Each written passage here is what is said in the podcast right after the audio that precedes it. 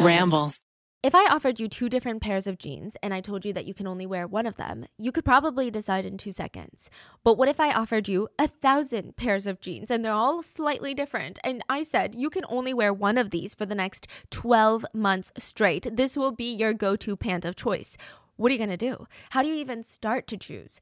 That's exactly what I felt like when I was combing through thousands of listings whenever we were moving to a new apartment. I would spend hours a day stressing about is this apartment in a good neighborhood? Is it going to accommodate my dogs? Does it fit my budget? I didn't know any of these. And the worst part is, most of the listings didn't even tick all of my boxes. That is why apartments.com is your best place to look for your new home. Apartments.com lets you filter your search based on whether you have pets, if you want a balcony, built in AC, whatever it is that you're looking for. The website remembers your search so that you don't have to keep filtering every time you come back. And apartments.com has more rental listings than anywhere else, meaning no matter how specific your needs are, they got you. And your instant alerts mean that you can spend less time online looking for the perfect place and more time doing you. So if you're looking for a new place to call home, head over to apartments.com, apartments.com, the place to find a place. Give me a good one. Bada bing, bada boom. what? Okay. don't like? Full confidence. You're going to go with that one. Yeah. Okay. No. I love it. You've booked a nice little room in a hostel. It's on the second floor. There are 35 other rooms on that floor, but that should be relatively easy to find, right? You go up to the top of the stairs, second floor. Okay, well, which room is it? Do I take a right? Do I take a left? But you realize it's not that easy. The minute that you start walking, you see a hallway and then another hallway. There ends up being like six different hallways. Some of them lead to dead ends. There are staircases that appear out of nowhere. That doesn't make sense. I mean, you don't really have an idea of like architecture, but this just feels off. Something about it makes you feel unsettled. Why why would there be a staircase here? So your curiosity just overwhelms you. You go up this staircase. It's dark, it's dimly lit, and once you get to the top, there's nothing. There's not a door, there's not a hallway, it's just a wall nowhere to go. You have to go back down. And the whole time that you're getting back down to the second floor, you can't help but think, why why would there be a staircase leading nowhere? That seems that seems dumb. Fiscally irresponsible. I mean, staircases take money to put in. So odd, this place is odd. So you start roaming around the second floor again. You take a left, but somehow you end up right back where you started. Then you start walking a little bit more. The hallway slanted at turns, so you have to duck a little bit to get through.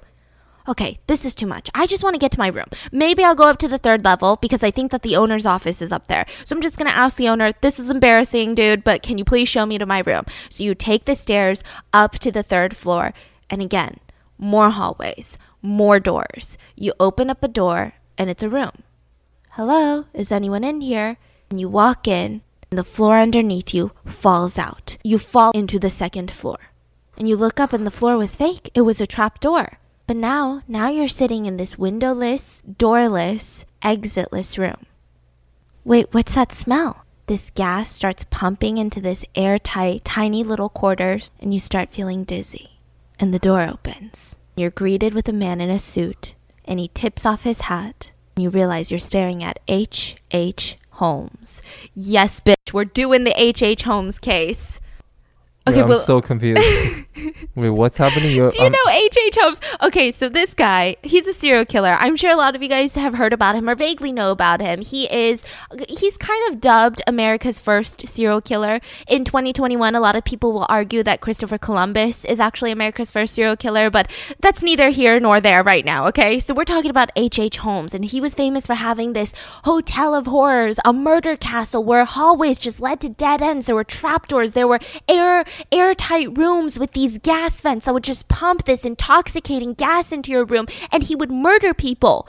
It's suspected that he might have over 200 victims. We're talking about his hotel of horrors. Let's get started, okay? we talked about a hotel before, right?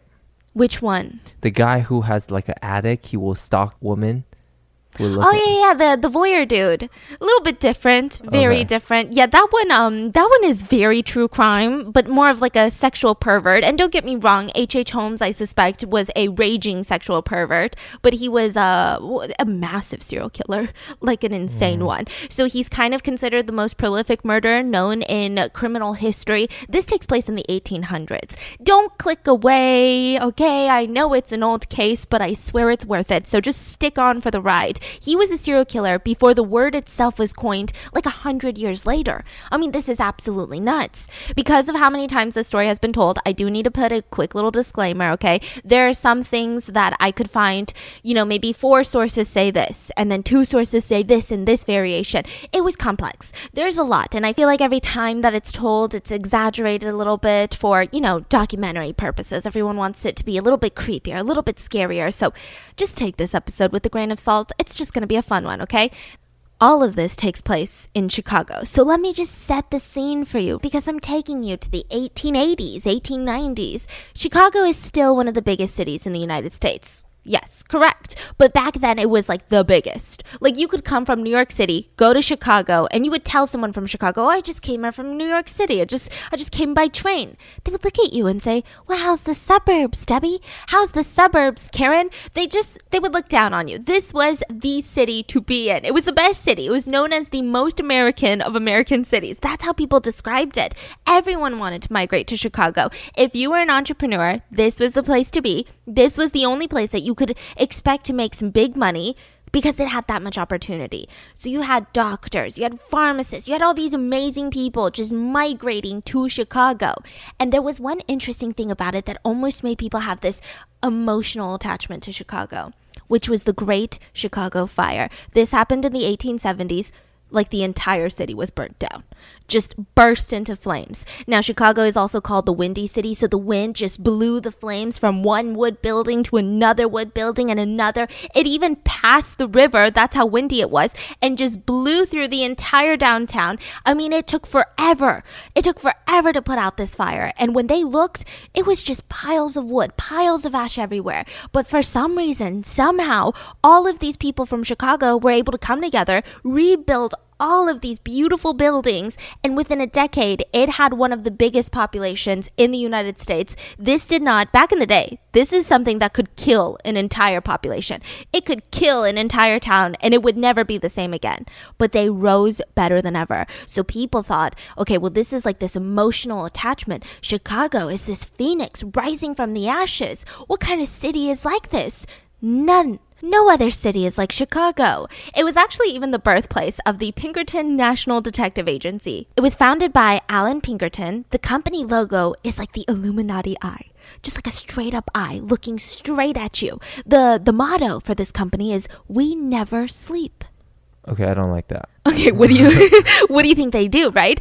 At one point, this was one of the largest private law enforcement agencies in the entire world. Let's say you have this company. Someone stole from you. You could either maybe contact city officials or you could hire your own private investigator, aka the Pinkerton National Detective Agency, and they would get you your criminal faster, quicker, with probably less expenses. So this was straight up. I mean, I can't think of one PI detective agency that's that big right now that's private. It's not like state, local, or federally owned, right? Um, hello. You rotten mango?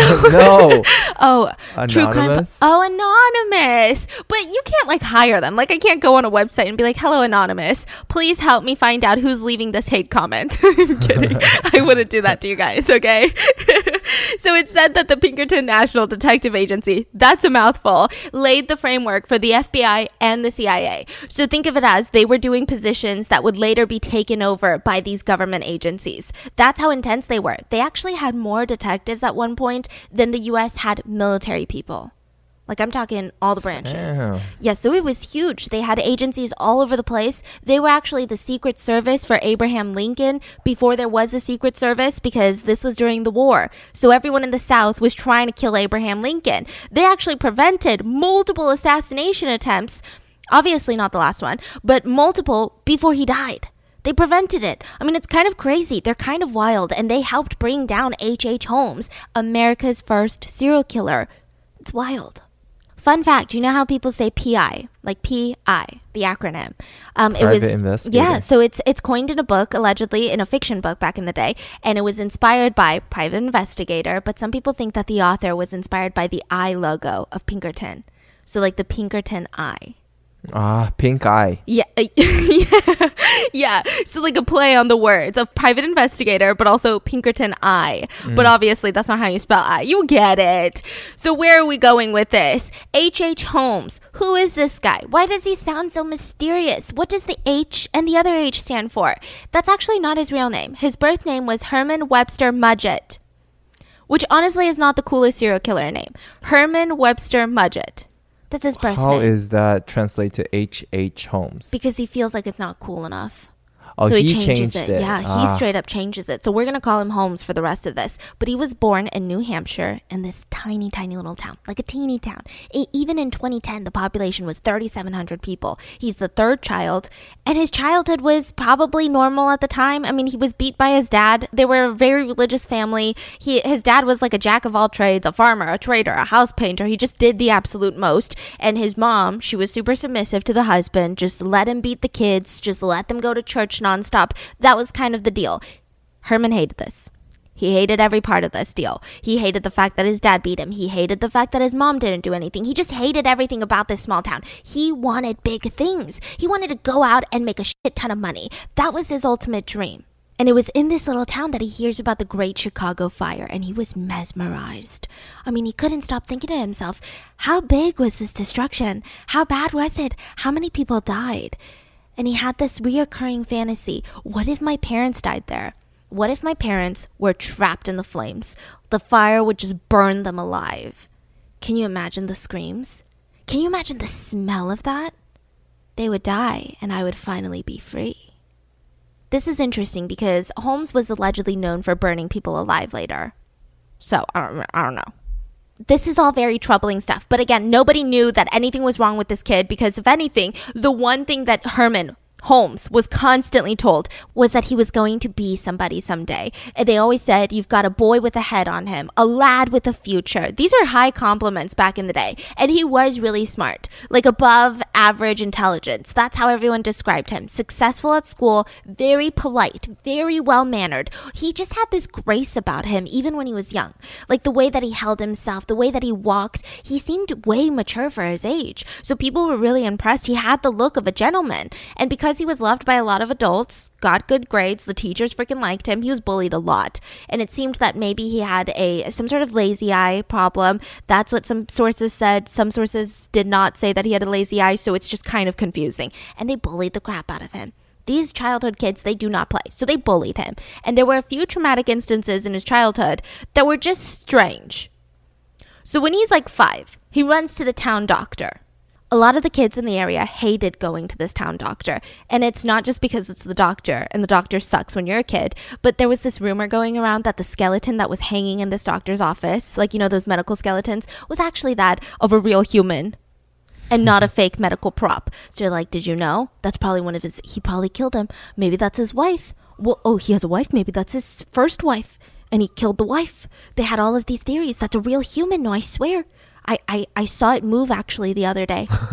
like they had all of these crazy rumors. So when he gets there, he sees two older kids from school that happen to be absolute bullies and they're just hanging out. He walks in and they decide this is a crime of opportunity. These two older kids, they just grab him, drag him into the room right next to this allegedly real human skeleton.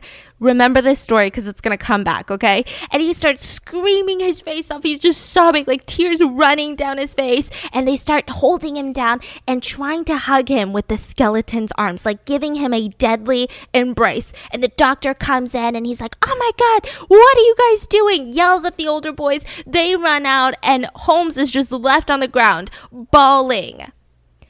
Now, this is weird because he said this was the day that his fascination with anatomy just kick-started. I mean, he became obsessed It's with anatomy. it's always like that. Yeah, don't bully people because you never know when they'll become serial killers. No, no, no, no. Oh, that- yeah, not that. that, that, that also. But a lot of time, like they have these kind of We- crazy interaction with these type Yeah. of things, and then they just get inspired. You would think it would make him hate it, but Yeah. uh, he gets really inspired. So he would constantly go to the doctor and ask for more information about human anatomy. And the doctor was impressed. The whole town was impressed. This guy's smart. Maybe he'll become a doctor or something. He's picking up this information super quick. So there was another instance that he's hanging out with this local photographer. So he's like taking pictures of the woods and he sits down and he puts down his camera and the photographer lifts up his pants and takes off his prosthetic leg. And Holmes is just standing there and he's like 10, just jaw dropped. what are you doing? The guy's like, What do you mean? I'm just taking it off. It hurts a little bit. He's like, what what even is that where is the rest of your leg i mean this is the first time that he's seen this and he becomes so fascinated with body parts and particularly this moment sparked his fascination with dismemberment you're looking at me like that sounds crazy but like i'm telling you it's you know that's what they said happened so he starts gathering up these little animals. Now, this is where the story gets fuzzy. Some people say that he was wildly abusive to these animals. Some people say that he absolutely loved animals. He starts doing these secret medical experiments on salamanders and frogs, and then to rabbits, cats, stray dogs. There was a rumor that he had stolen his like neighborhood dogs, like actual pets like working dogs. He didn't want to kill them though, because that would be boring. So what he would do is he would get these chemicals and try to put them under anesthesia almost, like he was a surgeon. So he'd put them under, cut them open, take out the organs, take out the bones, and then stitch them up, and they'd be dead. This was just like his thing. He want he didn't want to kill them first. He wanted to put them under before he starts taking out all of these things. Once he was done, he would keep a skull. It said that he kept like cat's paws in a box, in a little treasure box. Bizarre kid. He would spend all day studying and then go dissect all of these live animals. I mean, this is a strange kid that we're talking about. I have just added something new to our bedroom, to our bed specifically, and it's been it's been kind of fun. It's been different. It's been exciting, honestly, and I'm obsessed with it, okay? It's my new Helix wedge pillow. Listen, I've got a Helix mattress that I've been obsessed with and I've been raving about and nonstop talking about to anyone that brings up the concept of sleep. I'm like, what kind of mattress do you have? Do you have a Helix mattress? This is me nonstop, okay? But I recently got their pillow and wow, what was I waiting for? It's amazing. If you guys are like me and you are a side sleeper, or maybe you're just someone who needs better sleep at night, I really recommend checking out Helix mattresses. Anything from Helix Sleep. So the way that it works is that they have this quiz that just takes two minutes to complete and it matches your body type and sleep preferences to the perfect mattress for you. Why would you buy a mattress that's made for someone else? With Helix, you're getting a mattress that's perfect for the way that you sleep because I'm a side sleeper, so I need a side sleeping mattress. It relieves the tension on my shoulders, on my hips, and I just wake up in a way better mood. Everybody is unique and Helix knows that. So they have several different mattresses models to choose from. I mean, they have soft, medium, firm mattresses, whatever you're looking for, okay? And maybe you sleep hot. They got a mattress that's great for cooling you down. Maybe you're interested in a Helix Plus mattresses for plus size sleepers. I mean, I took the Helix quiz and I was matched with the Moonlight Luxe mattress. I wanted something that's like medium firm. I sleep on my side and I almost never wake up in the middle of the night anymore. This used to be a reoccurring theme in my life, but no more. I sleep like a baby. And the mattress comes shipped right to your door for free. You don't ever have to go to a store again. Here's the coolest part they have a 10 year warranty, and you get to try it out for 100 nights risk free. They'll even pick it up for you if you don't love it, but I'm pretty sure that you will. Helix is offering up to $200 off all mattress orders and two free pillows for our listeners at helixsleep.com slash rotten. That's helixsleep.com slash rotten for up to $200 off and two free pillows. And he had one friend. One friend named Tom, and this was his best friend. Everyone saw them together. Maybe Tom knew about his little treasure box. We don't know because it didn't last long. One day they're hanging out, they're walking through the streets, they see this abandoned house. Now he's thinking to himself, Hey Tom, why don't we climb to the top of that house? That seems like a fun thing to do. And of course, these boys are like, Yes, let's do it. They start climbing and climbing and climbing, and we don't know what happens at that top of the house, but we do know that the end result is Tom mysteriously falls to his death and is laying dead on the ground while Holmes is looking down on him from the top of this house. Did he slip? Was he pushed? Was this an accident? Was it his first murder? We have no idea. How old was he? He was like early teenager, I believe. Holmes, on top of that, made it even more suspicious because he didn't seem to mourn his best friend at all. He was so happy to have time alone, he thought maybe, oh, now that Tom's gone, I can dissect more animals. I have more free time to learn about human anatomy. So back in the 1800s, children didn't kill other children. I feel like in 2021, if this situation took place, there would be 55 million TikTok conspiracies about, oh my God, did this friend kill the friend? Did they push each other off? But back then, they were like, kids are kids. He would never do that. Nobody suspected it until later on in Holmes' life. So he grows up, he turns 17 years old, and he meets this woman by the name of Clara. And the next morning, so he meets her at night, and the next morning, he proposes marriage to her. I think he's a little weird. I think that this happened in the 1800s, but I do think that Holmes is a little bit weird. And she accepts it. They get married. They have this beautiful, cute little family started. She gets pregnant. They have a kid together. And then he decides, I don't really like this. Like I want to dissect people. What am I doing? Like I'm in this I'm in this marriage and I don't get to dissect anything. What is this? He applies for medical school and he gets in. So he starts studying human dissection and anatomy. His main mentor, his main professor was the head of anatomy. And this guy would just let Holmes do whatever he wanted because he saw he saw this star pupil in front of him. So he said, "Whatever you need. I'm going to be here for you because I think I think you're going to be a great doctor one day." So Holmes said, Well, if you insist. So he started taking these cadavers home with him. So at this medical college, they have dead bodies everywhere. So you're supposed to dissect them. It's for knowledge, it's for education. But Holmes, he was like, Okay, fine. I want to do this at home. He would put them into a little bag and take these dead bodies home with them, where he would dissect them, mutilate them. I mean, he would just Corpse? do violent things to these corpses. Yeah. Just okay. straight up do violent so things. what what exactly is he into? He's into he's into anatomy in terms of like dissecting, cutting people, seeing how the limbs break and uh, fall and get sawed off, I guess, organ placement, all of that. He's just so into it. So he starts doing this for entertainment at first, and then he slowly realizes wait, I can kill two birds with one stone. I don't need to just do this for the fun of it. I can do this for money. So he sets up these fake life insurance policies on fake people that don't exist. Now, back then, there's no Facebook, there's no, you know, IDs really. So you could get away with it. So he goes to an insurance agent and he says, Well, I want to get a life insurance on my wife. Then he would take a female cadaver, bring it home, mutilate this woman's body, make her face unrecognizable, and then this this wife would die. This random woman would die. Mm-hmm. So you'd call up the insurance agency. Oh my God, she's dead, and I'm the sole benefactor. What do I do? They would come look at the body, and back then they could only identify you by your family. So your family would come in and say, "Oh yeah, that's my that's my brother." They'd give you the life insurance. That was it. Okay, so they don't care how she died I mean, not really. So, I mean, she's dead. So they, they look at her body. She's dead. It was a horrible accident. There's acid in her face. Maybe it was a kitchen explosion. That makes sense. Things were exploding all the time back in the day. Kitchens were dangerous back then, okay? So, like, that makes sense. Here's all the money. So they would give him money. Then the next day, he'd be like, oh my God, my friend's dead. my best friend John that he just got life insurance. Crazy. Anyway, I'm the sole benefactor. Look at his body. And it's this mutilated man. Of course, it was a different, you know, life insurance agency. And I guess none of them talked to each other because apparently this worked. So he would get a lot of money from this. Just mutilating corpses, getting life insurance. It's bizarre. Yeah, it's bizarre. And it seemed like he had a good run in Michigan until he decides to flee town. Um, this happened abruptly, and there's kind of rumors about it. Uh, it's the rumor is that he was seen with this little boy who just like vanished into thin air, and he was the last one seen with this boy. The boy's gone too. Yeah, the boy is gone. So people are wondering, okay, well, did Holmes do something to this boy and he's not waiting around to get caught? Is that why? Or is it just a coincidence? Why is he hanging out with this little boy? We don't even know.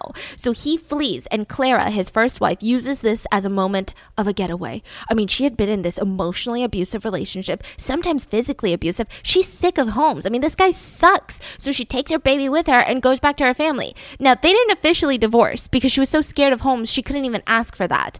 Can and, you can you imagine the trauma? Your husband every day yes. just like cutting up bodies in I the cannot. kitchen. yeah, in the kitchen. Yeah.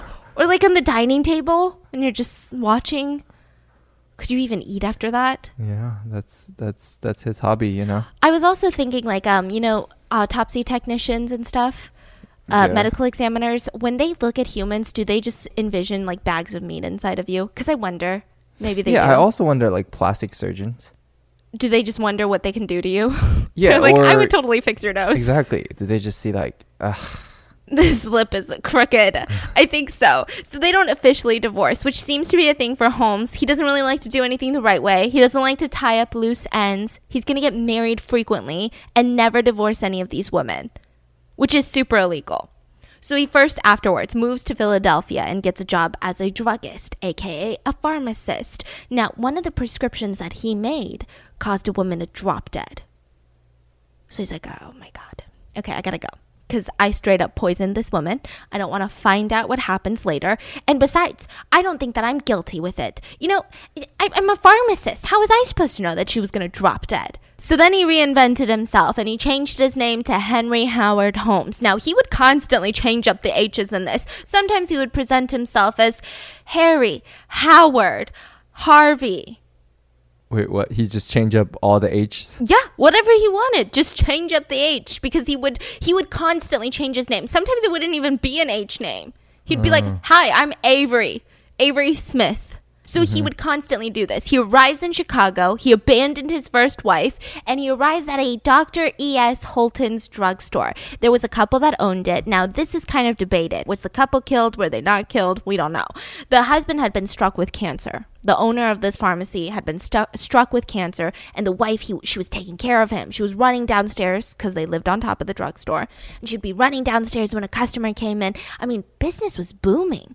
Like I said, mm-hmm. Chicago was booming. That was the problem. Business was so busy that she had not even a wink of sleep. I mean, she's taking care of her husband, running downstairs, running the pharmacy, exhaustion. So in walks this man that she's never met before. She knows all the locals, she knows all the customers, and he looks so sharp. That's the first thing that she noticed. I mean, the suit was perfectly tailored. It looked like it was his it was sewn on to his body. He had this wonderful top hat Oh, yeah, they wore top hats, and he would courteously take it off and kind of like do a little do a little side bow every time a woman walked by and these women would walk by again because they're like who is this hot man with such polite manners and why does he look so rich what's going on right now so he walked in and she's thinking wow hopefully he buys something you know because I'm, I'm wasting my time Maybe he's gonna buy something big. Maybe he's gonna buy a lot of things. This guy looks so nice. I mean, he's doesn't this... she just sell drugs? Yeah, so he was like, "Oh, he needs all the drugs." He needs all the drugs. I mean, look at that mustache. He had this really intense mustache that was perfectly groomed. He's got these piercing blue eyes. I mean, the silky brown hair, dressed impeccably. But he said that he's not a customer. He actually wants to apply for a position as a druggist. He recently moved into the area and he's looking for work. Do you need an assistant, ma'am? I mean, it's an awfully busy store. Is it, is it just you?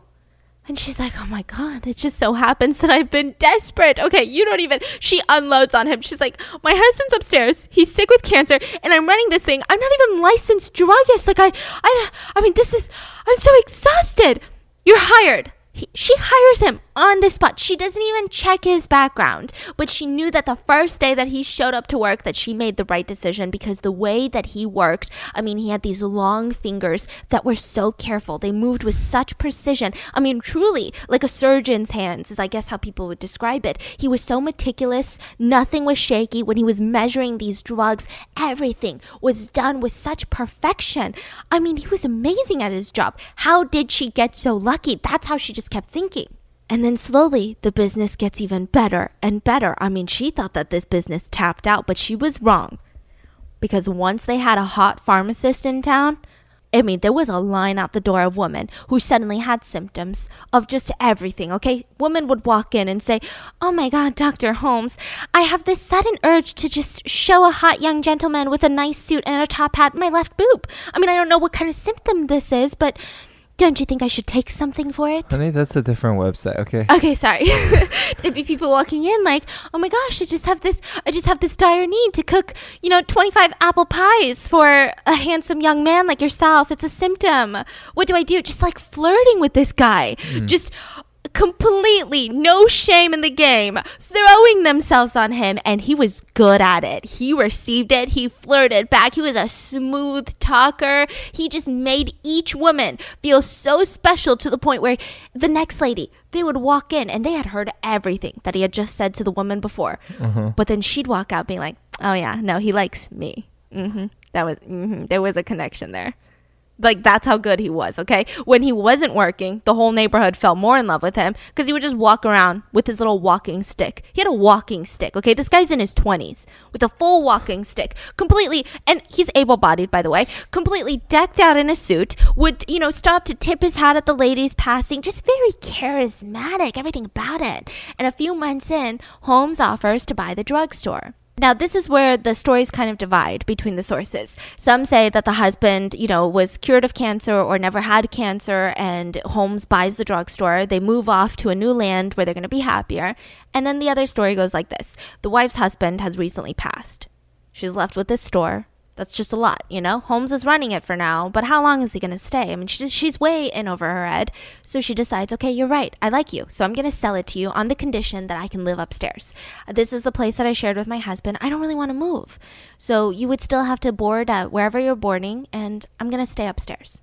So he says, okay yeah, let's sign a contract, sign the deed over to the pharmacy. I'll put a small down payment and I start running the business. And how about every single month I give you more and more money, right? Until the full amount is paid. Because I'm a little bit strapped for cash, but the pharmacy is making a lot of money. So she's like, I mean, I do really like you. So that sounds good. She signs this contract, and the next day, the sign is changed downstairs to H.H. Holmes Drugstore. And he starts running this. But the problem is, the problem is he stops making these payments to pay for the drugstore to fully own it. So she she's starting to get annoyed. I mean, you changed the name already. You're not paying me. I, I got ripped off and I, I'm living upstairs and I, I have no money because this is what I was counting on. You need to pay me. If you don't pay me, I'm going to get an attorney involved. So the next couple weeks go by, and these women would come in with their dresses and they'd say, Oh, Dr. Holmes, this is how I'm feeling. Oh, by the way, where did Mrs. Holton go? I haven't seen her around. Oh, she was so sad that she moved to California to be with her family. Oh, poor woman. Yeah, she was in love with her husband. Anyways, thank you so much for the medicine. Like, they just didn't care. Mm-hmm. People believed the story, it made sense, and she was never heard from again. Besides, I mean, all the women, they were really busy just trying to be his wife, okay? Now, this is not me shaming these women. This was a time period where that that was what you had to do to survive, okay? This is just this is the game. And it just seemed crazy that Dr. Holmes wasn't married yet. Does it make sense? So, a few months after that, out of nowhere, Holmes announces to the community that he has married a woman by the name of Myrta Z. Belknap. And she's got this long, beautiful blonde hair, these brown eyes. She had this baby face, just super smooth. That's how everyone describes it. I'm like, it's a really weird description of someone. They met during one of his business trips, and within a month, they were married. And she was like the opposite of him. She was very quiet, she was shy.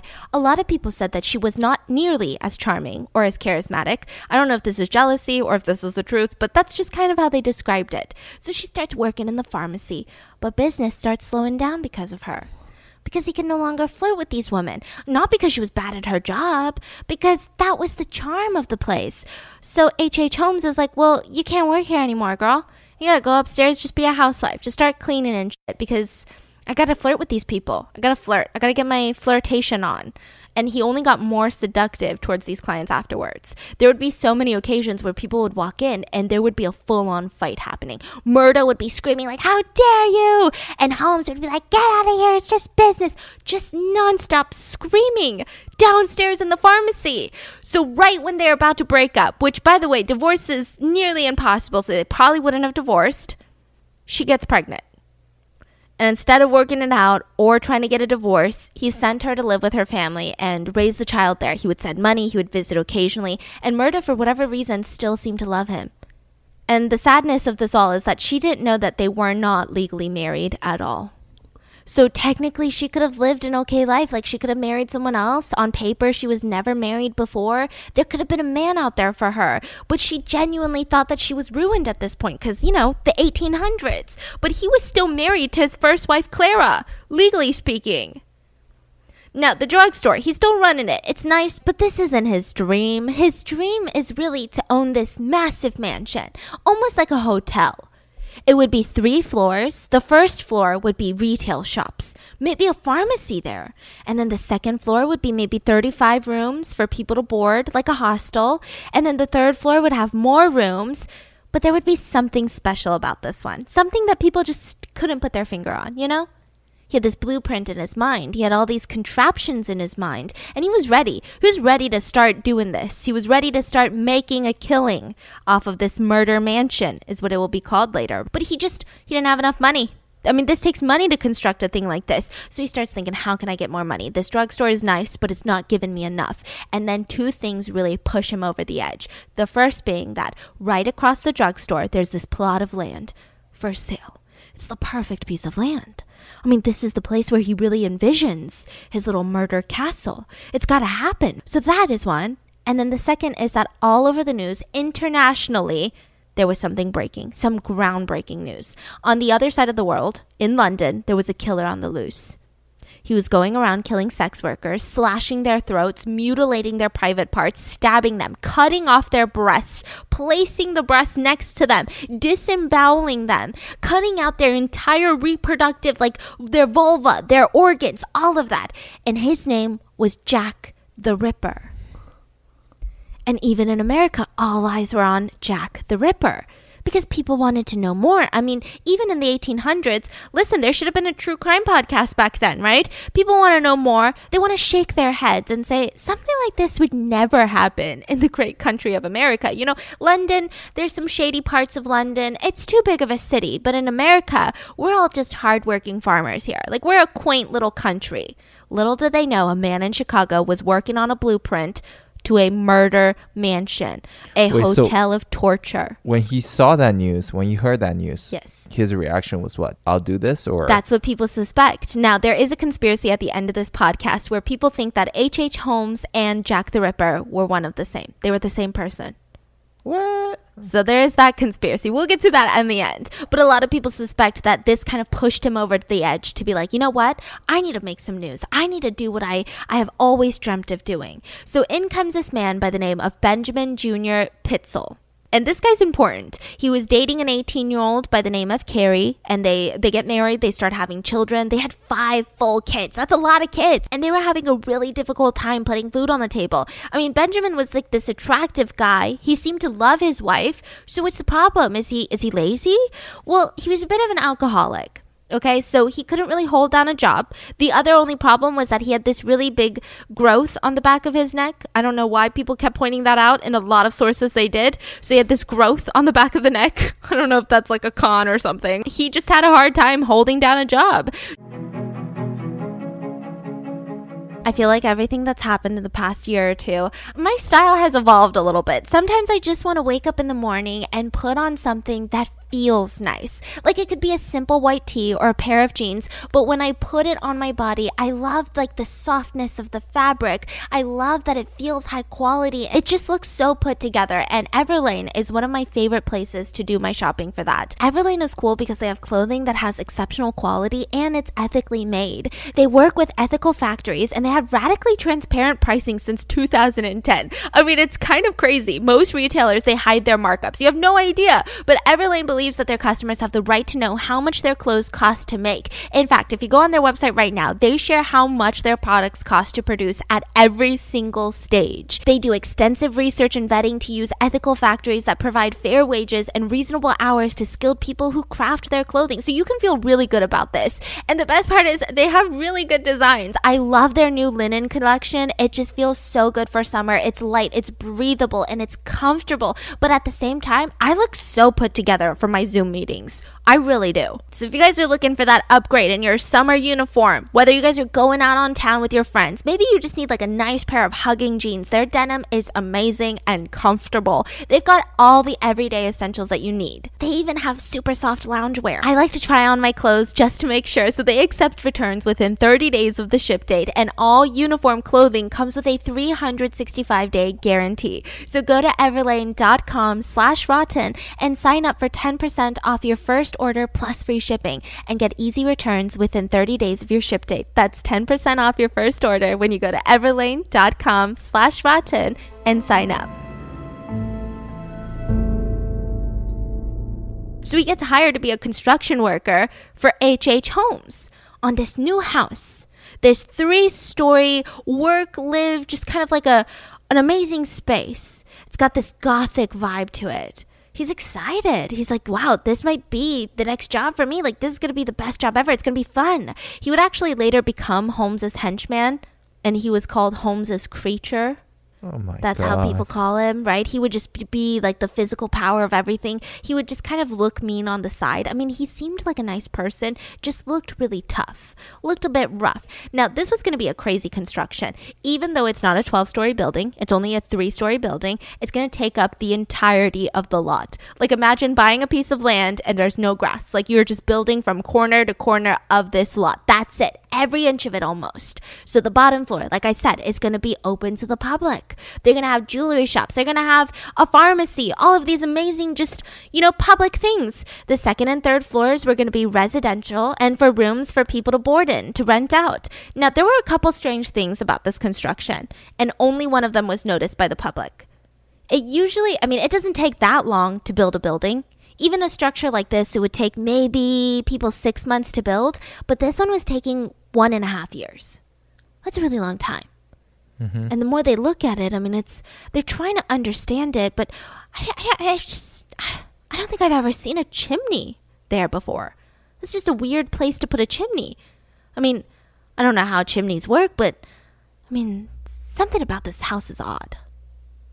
Another thing that nobody noticed until later is that the construction workers were constantly changing. They would only last like a week or two and then they would be completely replaced. So there were close to 500 people that worked on the house by the end of the, the construction, which wow. is intense. So the first theory is that it obviously helped save money. Holmes would hire people to paint, and then when they were two thirds done, he would throw this huge fit. It's disgusting. You ruined my construction. You're lucky that I'm not slapping a lawsuit on your face for this disgusting. Get out of my house. And so he wouldn't pay them. Most of his house was done for free because he kept doing this, just nonstop. So he didn't pay for a ton of the work. So they were fired before they were paid. He would make it seem like it was their fault. And then, secondly, I mean, we know this now, but nobody knew it back then. It was a deliberate plan because by the time that this building was done, only Holmes would know the real layout of this place. Only Holmes knew which rooms led to what, how many rooms there were, where were the trapdoors, the secret hallways, the peepholes. Only he would know everything. He would even scam for furniture. So he bought this huge vault, like a bank vault. So he bought it on credit and said, I'm going to pay the rest back. You know, I'm going to mortgage it or whatever, like put it on a loan. But he obviously didn't pay it back, right? So the sellers are like, okay, then fine. I'm going to come into your house and I'm going to take the vault back. We're going to repossess it. But when they get there, he had constructed a room perfectly around the vault and this tiny little door that the vault could not pass through. so he says, You're more than welcome to take the vault.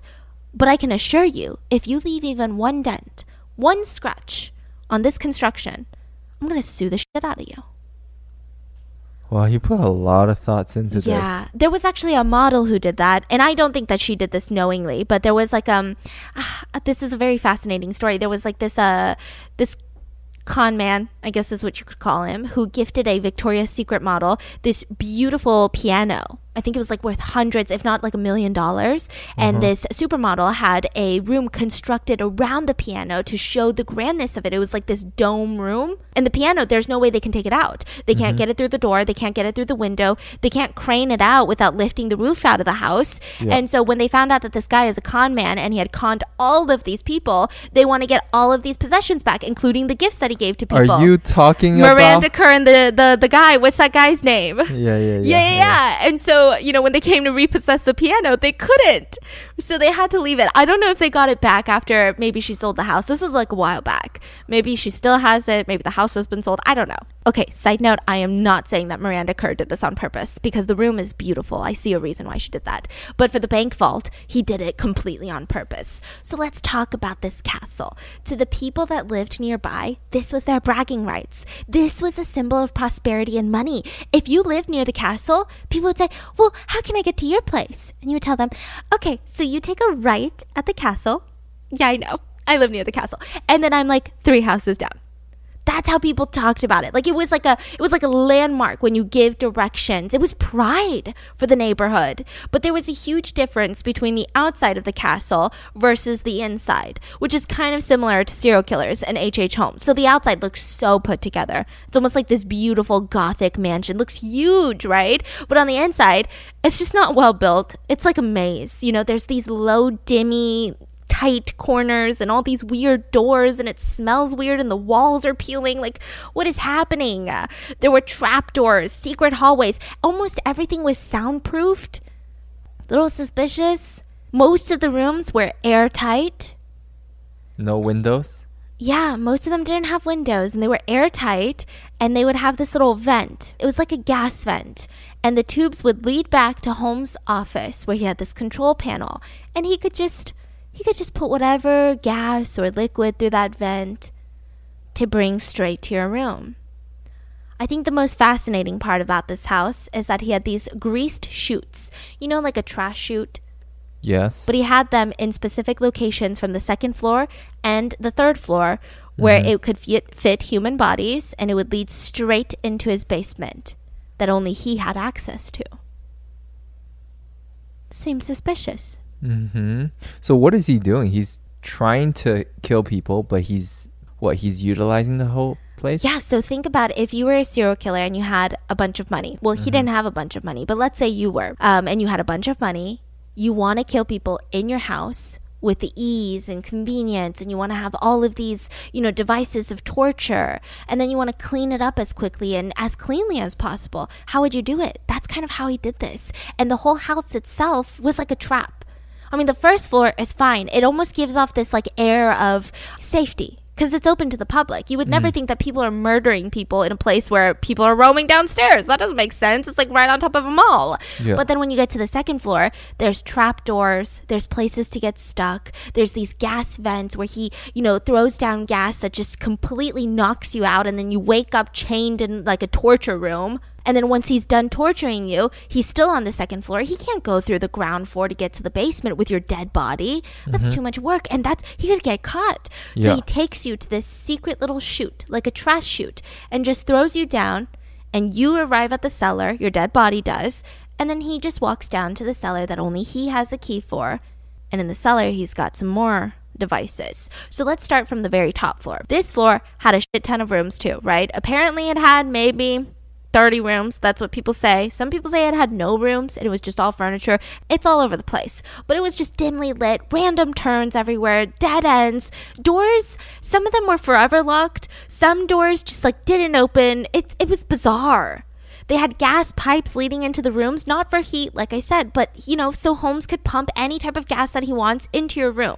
Most of the doors were locked from the outside, and Holmes had the key. And the second floor was even stranger. There's six different hallways. There's 51 doors. Why are there 51 doors? 35 rooms. Most of them had no windows, airtight, soundproofed. Some of them were just as small as closets. A lot of these rooms had these discreet peepholes for Holmes to just peer through and stare at you while you're in your room. Trapdoors. There were these sliding fake walls. So you could just slide a wall open and suddenly he's in your room without even using the door.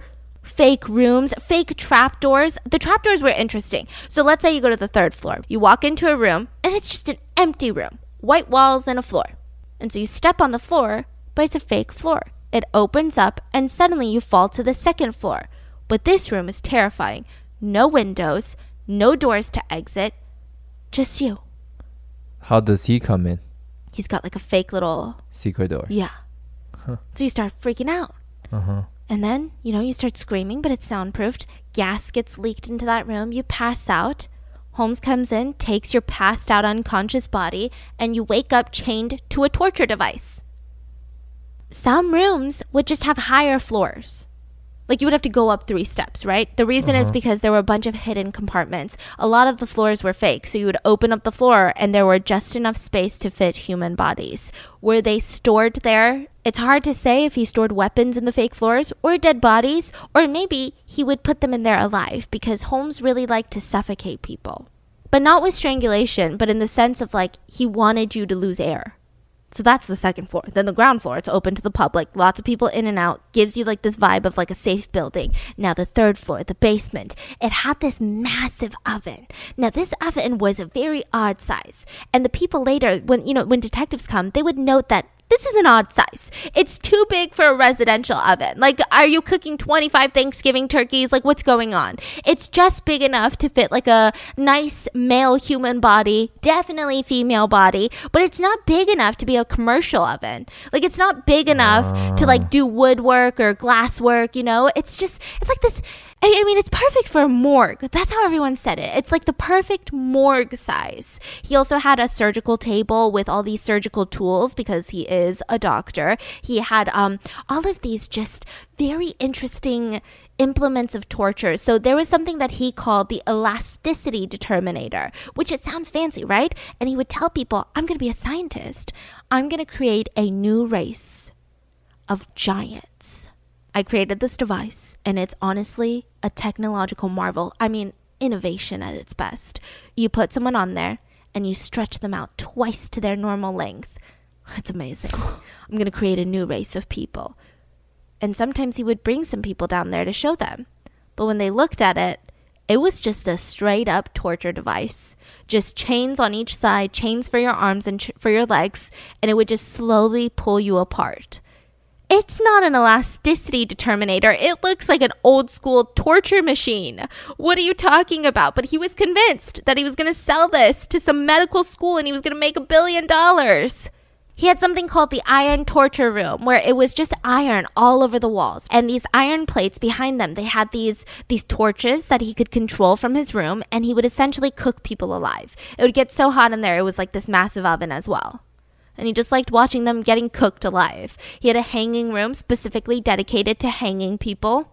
He had this other compartment where it was just just big enough like a little closet to fit a human body, but the doors when you close it they have these massive long spikes. Yes, another medieval torture device, right? And he would slam it shut and the spikes they had nowhere to go but inside of you and you would die. So there is a lot of evidence that Holmes really liked to torture people. He didn't really like an easy kill, and there is also some evidence that it was sexual based. Like he got off on it sexually. And it wasn't just for like insurance scams. So after a body is taken to the basement, they are already dead. They had been tortured. He got what he wanted out of them. He would skin them, remove the flesh, the fat, the organs, clean the bones, and then he starts doing something odd. He starts selling his victims' skeletons to medical colleges for study. And a lot of these medical colleges, because back in the day, they were in need for bodies, right? Mm-hmm. They thought that he was a grave robber. They had no idea that he was a serial killer. They thought, oh, well, this guy keeps bringing us skeletons. It's probably because he's robbing graves for money. And they would pay a lot of money. They'd pay him like $2,000 a body.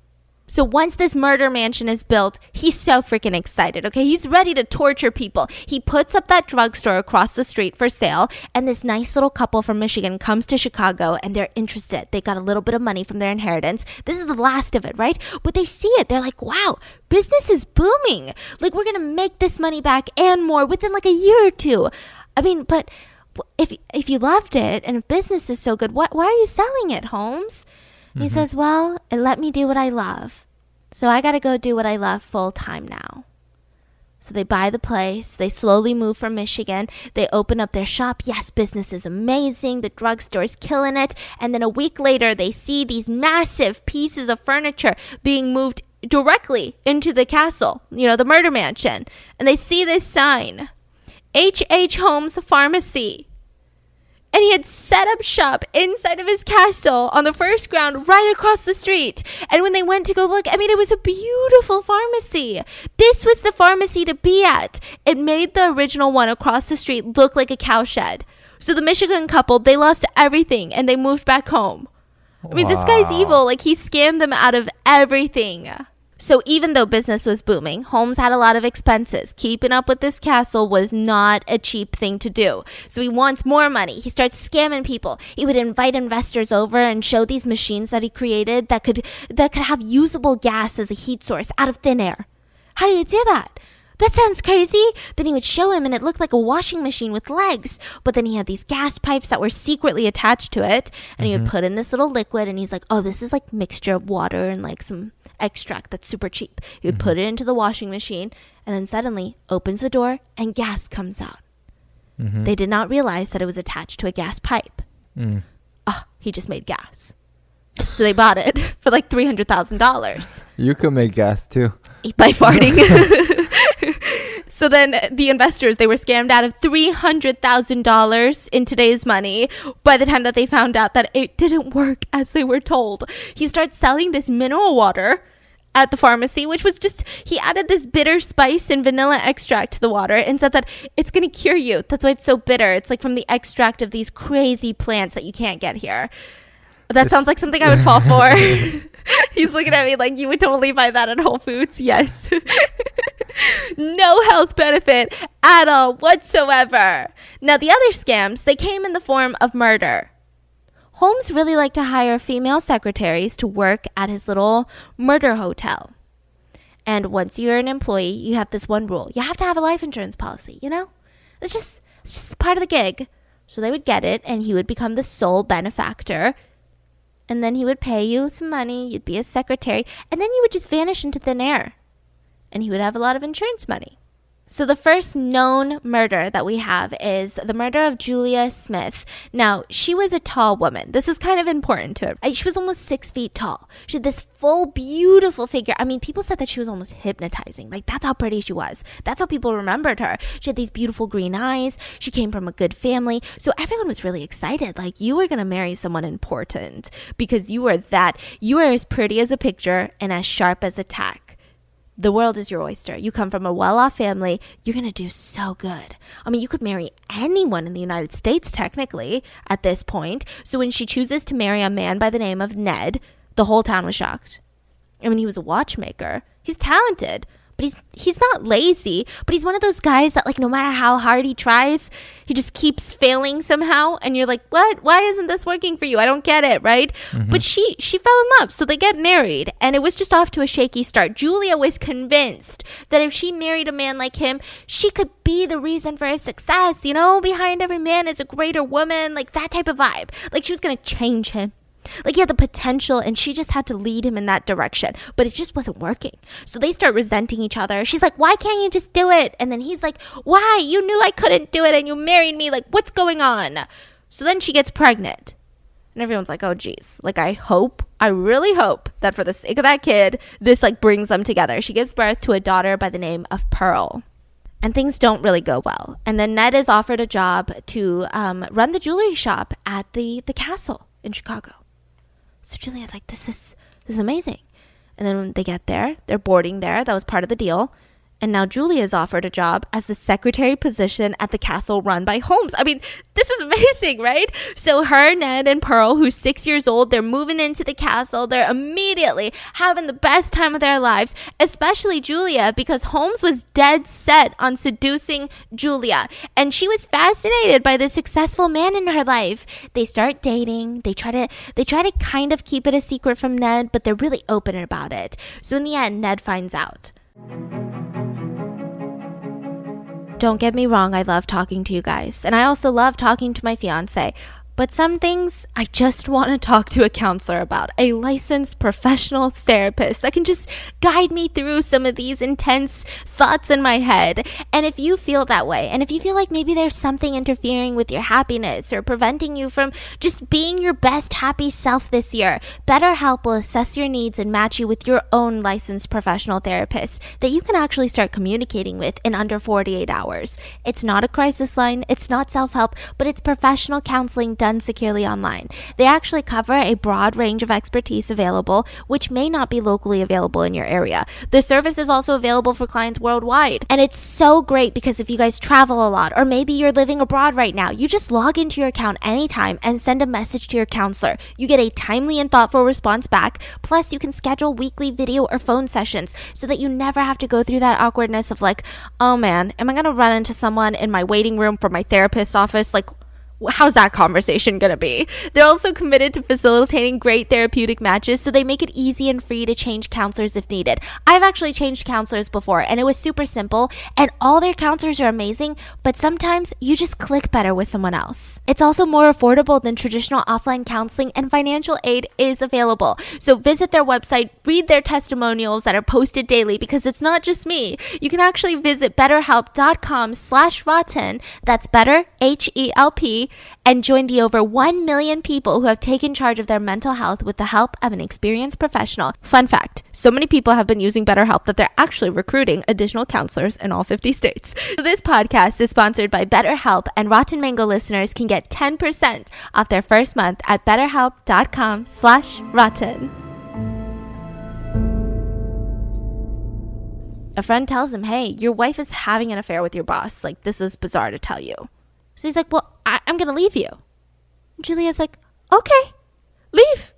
oh my God. so, so he's like, I'm leaving you and Pearl, I'm leaving the baby. She's like, okay, yeah, I'll see you never. So Ned leaves the castle, and Julia was completely fine because she was about to marry Holmes. I mean, this wonderful, handsome gentleman with like this successful business.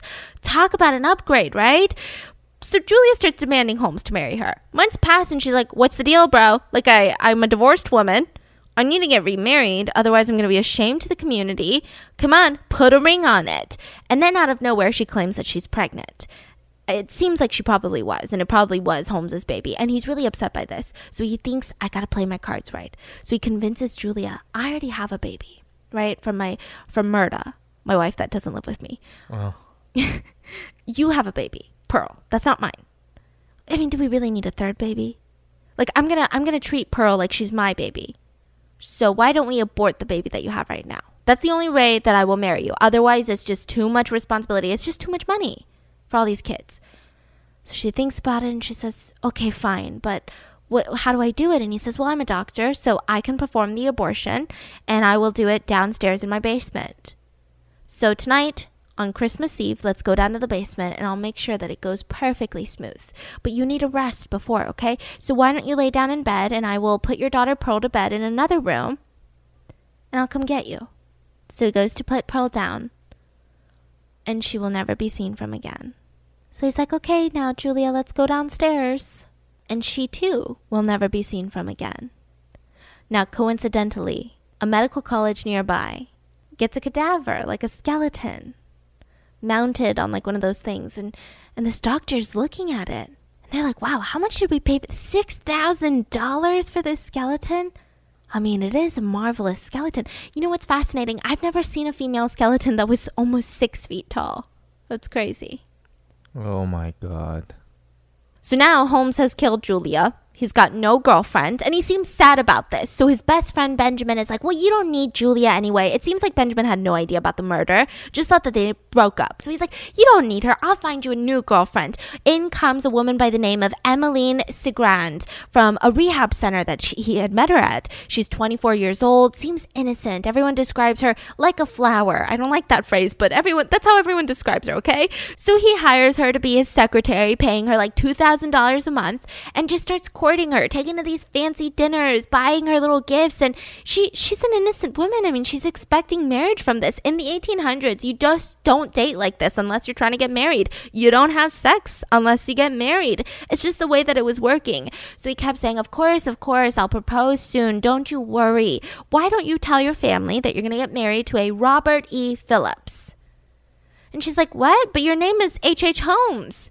And he says, "Well, you know, I, I've been divorced before, so I don't want to burden your family with that type of information. I don't want them to be like, oh my God, a divorcee? This is a sin, right? So, so just tell them I'm Robert E. Phillips. So she writes letters to them. Oh my God, I met this man, Robert E. Phillips. I'm so stoked. We're going to Europe for our honeymoon. I've never been to Europe, but apparently he goes to Europe a lot. So again, this is fueling the Jack the Ripper, you know, conspiracy later. Mm. So he goes to Europe a lot. We're going to Europe. And Holmes starts wedding planning and all of that. And then December of that year, he asks Emmeline to go into his vault, his bank vault that he stole, technically, to get something. Some papers in there. So she gets in. She's like, Oh, Holmes, like I can't find the papers. And he just casually walks up, shuts the door, and locks it. and he pulls up a chair and he just listens. So it said that she seemed shocked at first and then panicked and then absolute terror kicks in. She starts screaming. She wouldn't stop for like at least a couple hours. And he was so turned on by her screaming in pure fear that he took off his pants and masturbated right there into a handkerchief in front of that bank vault, listening to her scream. The thought of the oxygen supply getting depleted with every scream, that thought seemed to really excite him. And then he sold another skeleton to a medical college, another woman we wonder what happened to her. Maybe a disease. And then another woman named Edna Van Tassel disappeared around this time. And Holmes just didn't need another mistress after this because he had big plans. Chicago had big plans. Okay, the Chicago World Fair was happening, and Holmes could literally make a killing from this. This was the 400th anniversary of Christopher Columbus arriving in America onto stolen land. And it was like the Olympics, but just like celebrating America. Like this was just full on celebration. 200,000 people showed up on the opening day. And for the next couple of weeks, millions of people would come from all across the country and the world to go to the Chicago Fair. People were mortgaging their farms to have one trip to Chicago.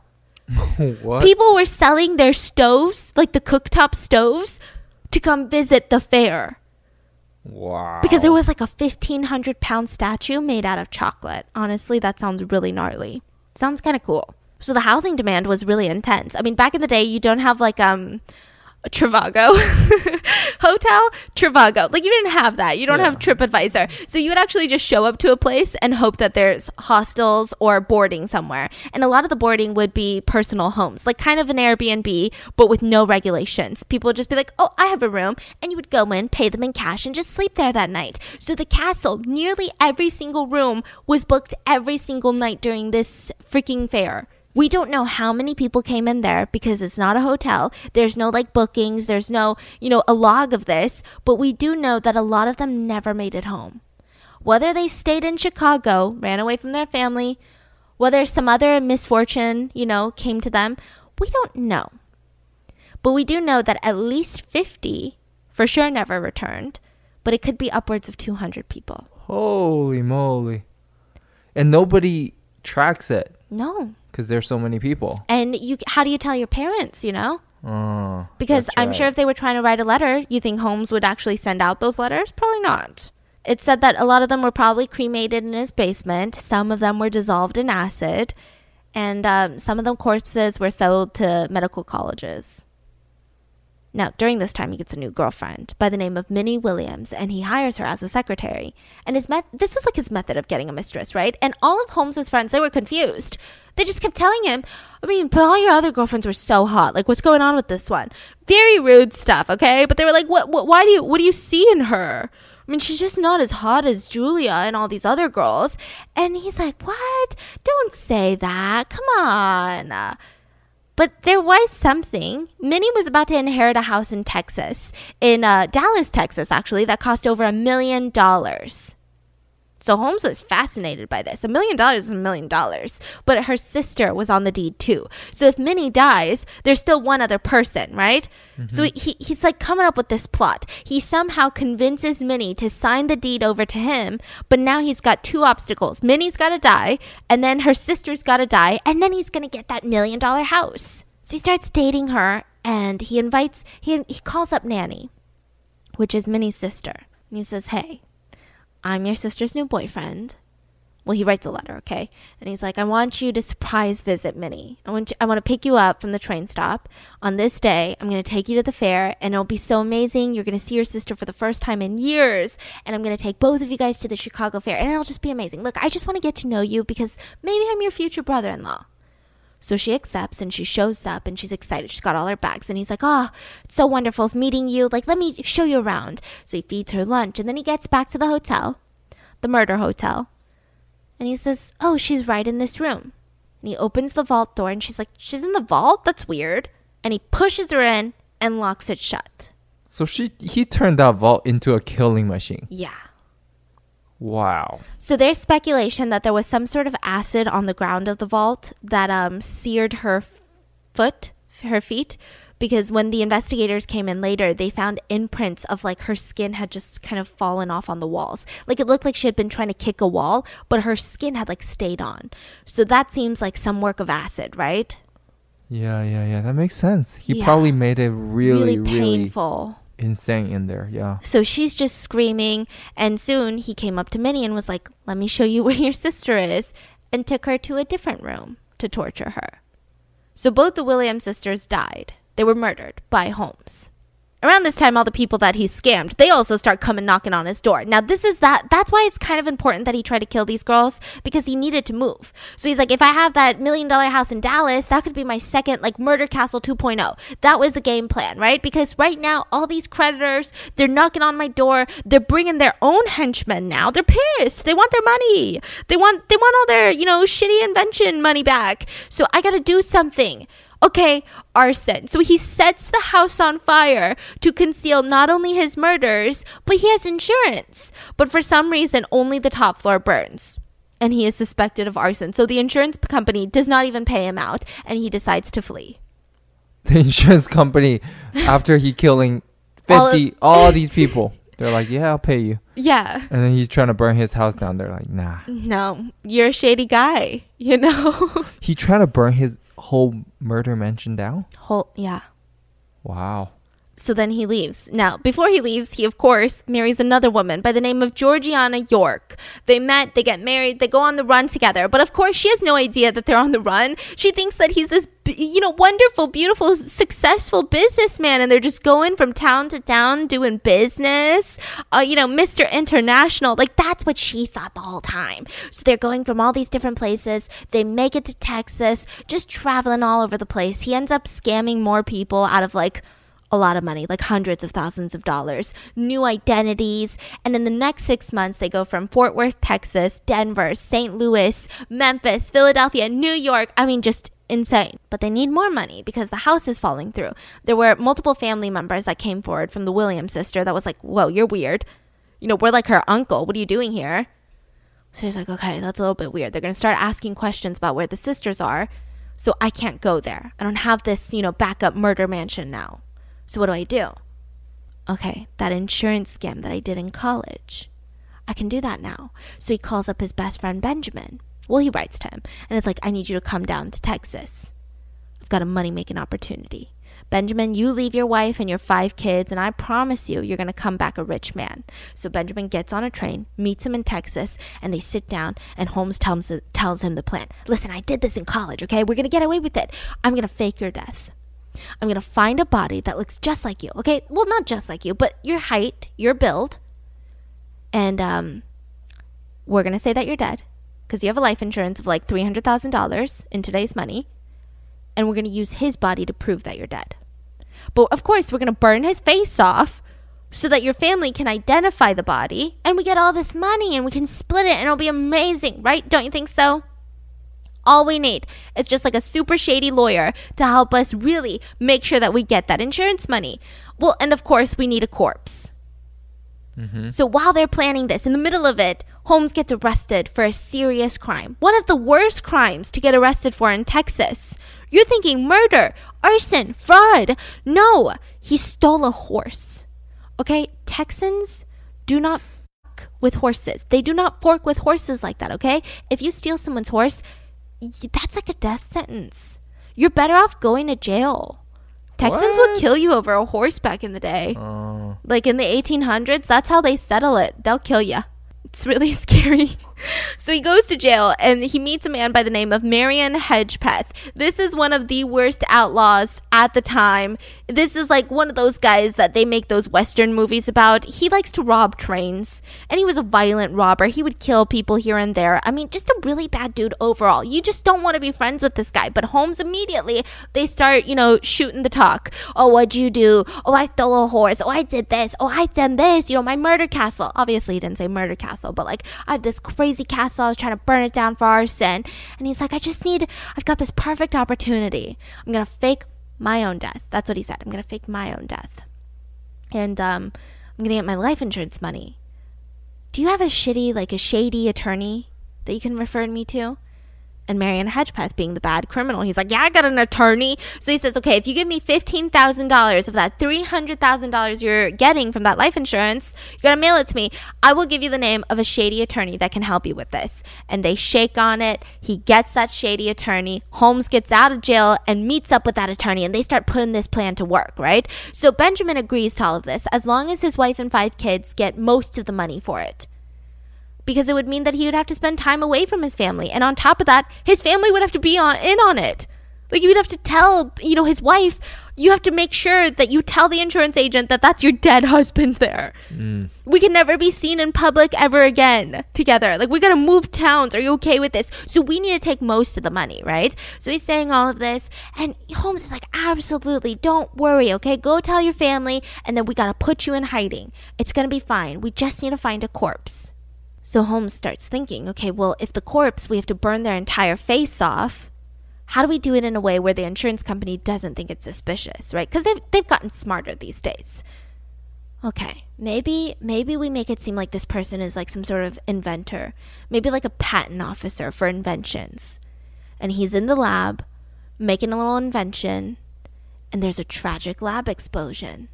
It kills him leaves his face completely unrecognizable because he was mixing all these chemicals. Oh, yeah, that's good. That's good. Okay, let's do this. So he starts planning it out. They finish the jobs. Holmes, his job is to find a cadaver that matches Benjamin. You know, Benjamin's family, it, their job is to ID the body. And Benjamin, his whole job is try not to drink himself to death before this. But right before the plan is executed, they've got the body and everything, okay? Benjamin starts freaking out says, "What if what if I get caught? Like my kids, like what would they think of their dad, you know? Forever I can't show up to any events with them. It's just too much on the line. I don't think it's worth it." Holmes realizes in the middle of this conversation that Benjamin really isn't going to do it. But he needs some money. So Holmes is like, "Ah, okay, don't worry about it. Just let's drink, okay? Maybe maybe some shots in you and you'll feel a little bit different." Gets Benjamin super drunk, gets some chloroform on his handkerchief and smothers Benjamin with it and burns his face off. Because the easiest way to make the insurance company believe that it's Benjamin is for it to be Benjamin. Does the wife know later? No. She'll oh. find out after he gets caught. So they have Benjamin's little daughter ID her dad's body. So the sources are split here. Some say that um, the parents made the kids really believe that the dad was dead to really sell it to the insurance agents, which that is traumatizing for a kid to ID the body, right? Some say that she knew it was a scam and she faked it and she identified what later found out to be was the real d- dead body of her dad. So either way, incredibly traumatic.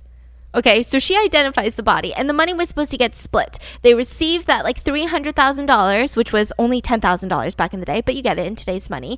And the whole, I mean, the insurance company was suspicious about the whole thing. They had reservations since the beginning because the body was just found in a way that it didn't make sense, but the little girl was so distraught. The family was so poor, they didn't want to be known as that insurance company that refused to give a poor family with five children money when their sole income earner tragically died. Okay, that's like really bad marketing. So they give the family the money, and the plan was for them to split it. Most of them would go to Benjamin's lawyer, some of them to the shady lawyer, some of them to the guy in jail, and then Holmes would get a cut. But Holmes is like, what? That doesn't make sense. You know, I had to kill Benjamin.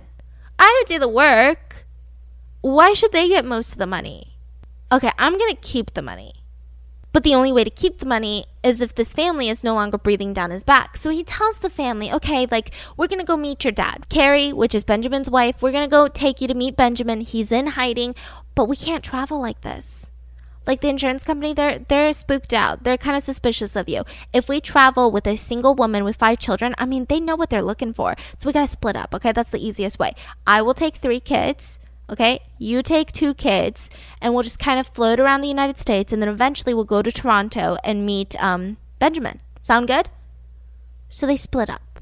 By the way, this whole time, he's still married. So while he's traveling the country, he's traveling not only with the three kids of Benjamin, but making sure Benjamin's wife and the other kids are traveling, but he's also moving his wife around the country and like putting her into hostels, like into boarding houses, and then just visiting her once in a while and oh, being so like, he's still hanging out with his wife. Yeah, and being like, "Hey, babe, sorry, you know how business be," and then she'd be like, "Okay, love you, bye." The very first wife. No, this is his uh, third wife. Oh, okay. Yeah, Georgiana. Very confusing stuff. It's a little bit weird. The 1800s had some weird relationships going on. Okay, she was just like, oh, yeah, business makes sense. Bye. And he would leave. You might be able to call me the best sister in the world. Actually, scratch that. Do call me the best sister in the world because my sister was talking about how she wanted to visit LA, wanted to be near the water. It's summertime, right? But she just doesn't have the time. She's got this new baby, she's got work. So I decided to surprise her with some outdoor furniture because outdoor furniture for me this summer has just changed the game, okay? It makes me feel happy to be in the sun. I feel comfortable and I got her some pieces from Article, which is one of my favorite furniture places. They've got got this new outdoor collection called the Seaside Retreat, and this handpicked series furniture is just elegantly designed. I mean, they have these natural materials that are complemented by pops of these bold blues, yellows, greens. I mean, it genuinely feels like you're at the beach, even if there's no water in your backyard. An article is one of the easiest ways to make your space just look so beautiful.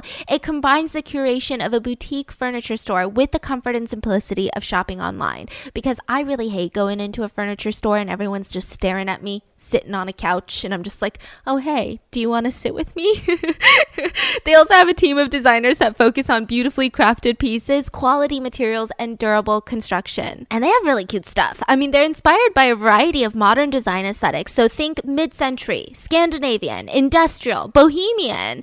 And the fair prices are my favorite part. Like you can save up to 30% over traditional retail prices. They keep their prices low because they cut out that middleman and they sell directly to you. So no showrooms, no salespeople, no retail markups. And they have fast, affordable shipping across the USA and Canada, and it's free on orders over $999. Article is offering our listeners $50 off your first purchase of $100 or more. So go to article.com slash rotten and the discount will be automatically applied at checkout. That's article.com slash rotten to get $50 off your first purchase of $100 or more.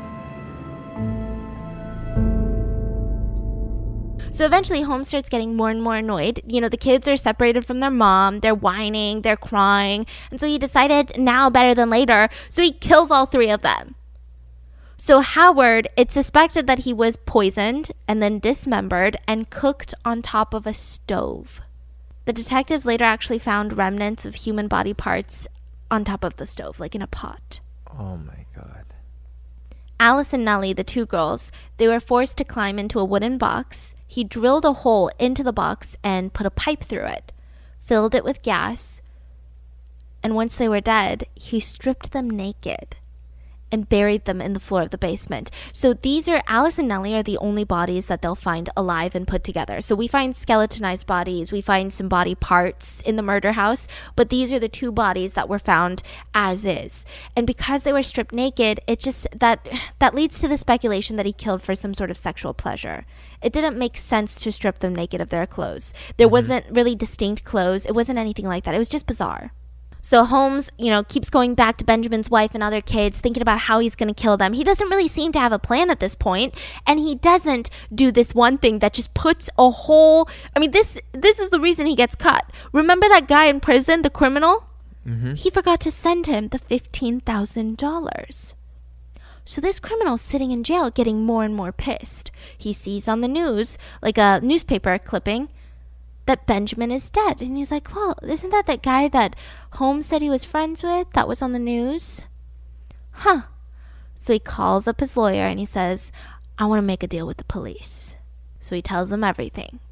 Holmes, you know, is setting up this fake insurance fraud, blah, blah, blah, blah. I mean, he doesn't really know the full extent of anything, just fake insurance fraud. So mm-hmm. the police, they start high. I mean, well, it wasn't really the police, the Pinkertons actually start tracking down. Yeah, the Pinkerton Detective Agency. They start tracking down Carrie Pitezel and, um, H.H. H. Holmes. They find Carrie first, Benjamin's wife, and they tell her the truth. We think that your husband's dead. And she's in shock. She's like, um, what? Yeah, and your husband is dead. Holmes is probably the killer, and now he's with your three children. Like we've got to find out where they are. So she starts freaking out. Pinkerton, they they go surveilling every town. I mean, they are following through everything because there's no phones, and letters take too long, and they don't even know where he would have stayed. So they're going from town to town to town, just finding, like showing pictures, giving descriptions. Has anyone seen this person? And finally, they find him and they arrest him. But he's not with the three kids, he's completely alone. And he tells the police, I didn't kill anyone. It was all insurance fraud. I didn't kill Benjamin. That was a cadaver I got from the morgue. That's not Benjamin. And they say, No, no, no, we know it's Benjamin. We're pretty sure it is. And he says, Well, if it's Benjamin, then he committed suicide. Why would he do that? Well, I mean, he's an alcoholic. He hated his life. That's why. Okay, well, where are the children? Um, the children are with my friend. What's her name? Minnie Williams. Remember the woman he killed for her property in Texas? Mm. So they search everywhere, okay? They don't find Minnie Williams. They don't find the bodies, nothing. So they have to tell Carrie that, yes, Holmes murdered Benjamin, but he also murdered your three children. That's when the police find out that there's a hotel of horrors in Chicago. When the detectives arrive at the hotel of horrors, or the murder castle, let's say, there were just scratches all over the walls. Like inside of these rooms, deep scratches, dense. It looks like people were bumping into the walls trying to escape. I mean, something torturous happened in here. They go from room to room. They find more and more of the torture devices. They find remnants of even six year old Pearl down in the basement. I mean, this was a really, really Six year devastating. old. Pearl, the daughter of Julia. Oh, Yeah. They found the body. They found remnants of her body, like her bones. So it was evident that she had passed there. I mean, she was murdered there, right? So the annoying thing about interviewing with H.H. H. Holmes is that sometimes he would say he killed 27 people. The next day he would say, Oh, I only killed two people, but it was an accident. And then he would go back to 27. I mean, it was just nonstop. And the only thing that made it more frustrating is that newspapers were trying to contact Holmes and pay him and give him a number. They would say, If you tell them, if you tell the police that you killed 50 people, we'll give you like $10,000 because we want a headline that says you killed 50 people. So he would just kind of go back and forth, like, I killed all these people. And it was kind of smart for Holmes to do this because he would sit there and he would list 27 people that he killed. The police would go on this wild goose hunt, find these people, and some of them were still alive, or some of them died of natural causes far, far away from H.H. H. Holmes. So this casted a lot of doubt on, like, oh, did he really kill people? Well, that's what he thought that it would happen. But the police, they found so much evidence inside that murder house. They found the evidence of Benjamin's kids and even Benjamin that they were like, okay, no, we're going to trial. And this trial was explosive. I mean, at one point, Holmes is his own lawyer. And he's just doing the absolute most. So then he gets found guilty of Benjamin's murder and he was sentenced to an execution by hanging. So on May 7th of Wait, 1896. he was only charged for one person. Yeah. Because he was going to get hung anyway. Okay. Super calm, not scared. Walks in, and at this point, there was a bunch of people there to watch. This was like the biggest execution that year. That's a weird sentence to say. Okay, this was like this the biggest event of the year, okay? People are showing up, they're terrified. And it's just like another day for him. And he gets up there, and the way that they were supposed to hang him is that they put a noose around his neck, and he's on like this massive platform. They just kind of kick him off the platform. That's how you hang people, I guess. So that kick and this height is supposed to snap your neck instantly. So it's technically death by hanging, but it's more of like you snap your neck and you're dead, right? But for mm-hmm. whatever reason, when he jumped off this platform or was pushed, his neck didn't snap. So he asphyxiated to death for the next 20 minutes in front of a crowd of people. Just 15 minutes of him twitching. His eyes were bulging, his veins were popping. He did not snap his neck. This was not, There was this wasn't planned. yeah. I mean, people were terrified. So after he dies, he had one wish. He says, okay, I never really fulfilled any of these wishes for the people that I killed, but I And want he my said grave. this before he died. Yeah, he said, I want my grave to be 10 feet in the ground, and I want my coffin encased in cement. Because he didn't want people to dig him up what? and use his bones or dissect him. Which is exactly what he did to his victims. So it's like, what are you saying? But they did it. I don't know why. They followed with this, and that's exactly how they buried him. And soon after that, a caretaker for the murder castle. I mean, it doesn't seem like he had any doings with any of these murders or any inside knowledge, right? But he committed suicide, and the only note that he said was just, I couldn't sleep. I mean, I can only imagine. Even being a caretaker for a place like that, I feel like I couldn't sleep. Even if mm-hmm. there were no murders that happened there, it's terrifying, right? Yeah. And then a weird thing came out in 2017. So the descendants of H.H. H. Holmes speculated that Holmes didn't die. I mean, this has been a rumor that's been brewing since the day of his execution in the 1800s that Holmes had somehow found an unlucky fellow, put him in his place, and, you know, had him pretend to be Holmes. And he went on to live. And I think it has a lot to do with the fact that this has become almost like a legend, right? It's almost not mm-hmm. even a true crime story. It's just like this, like, tale that we tell, right? So people think maybe it wasn't him. Maybe there's some paranormal work. There's just a lot of these allegations. So the descendants of the Holmes family believed this story and they wanted his body exhumed. Huh. So in 2017, yeah, very recently, Holmes' body was dug up. And this is where it gets creepy because he was, you know, buried 10 feet below the ground surface. And uh-huh. because his coffin was encased in cement, they said that he didn't decompose much and his clothes he was mummified. Yeah, his clothes were perfectly intact, and specifically his mustache was almost perfect still. Whoa. Just bizarre. But they ran some DNA tests, and yes, he was Holmes. And he was reburied. Wow. So, before we end this podcast, the whole conspiracy with Jack the Ripper, right? So, Jack the Ripper, I'm sure everybody knows about this case, but um, essentially, like the most unknown weird mystery in serial killer land. Okay, this happened in London. He killed sex workers and he did it in such a brutal way. I mean, he would slit their throats in the middle of the dark London streets. He would, you know, mutilate them, disembowel them, cut off their breasts. Just, it was really harsh stuff and he was never caught for any of this. There was a lot of speculation that this person must be from some medical background because he ripped out these women's wombs perfectly. I mean, the precision of his cuts, it just didn't make sense for him not to be a medical professional. A lot of witnesses who said that they saw Jack the Ripper in London during his crimes, they did a composite sketch. If you compare it to pictures of H.H. H. Holmes, they do look very similar. The pictures were taken to former FBI agents, and a lot of them said, I don't know, from my experience with composite sketches, it does look very similar. Some people tested the handwriting of H.H. H. Holmes and Jack the Ripper because Jack the Ripper wrote letters taunting people. And some people said, you know, it could be a match. It could be a good match. Holmes had even written in like letters that he would send to his close friends that he wanted to go to London. He loves London. He just talked a lot about London. He even had a friend in London. And I think the main speculation comes from the fact that Jack the Ripper, I mean, he was killing with increasing frequency and then suddenly he just stopped. Serial killers don't really stop until they're caught. Maybe they're dead. Because mm-hmm. once, I mean, they're like addicted to the kill. Mm-hmm. So why did he just stop out of nowhere? Maybe he didn't stop. Maybe he just relocated to the United States. But the killing style is very different, no? But we don't know for sure.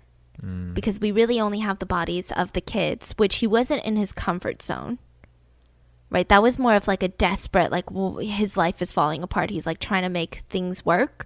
But we don't know what happened inside of the murder house.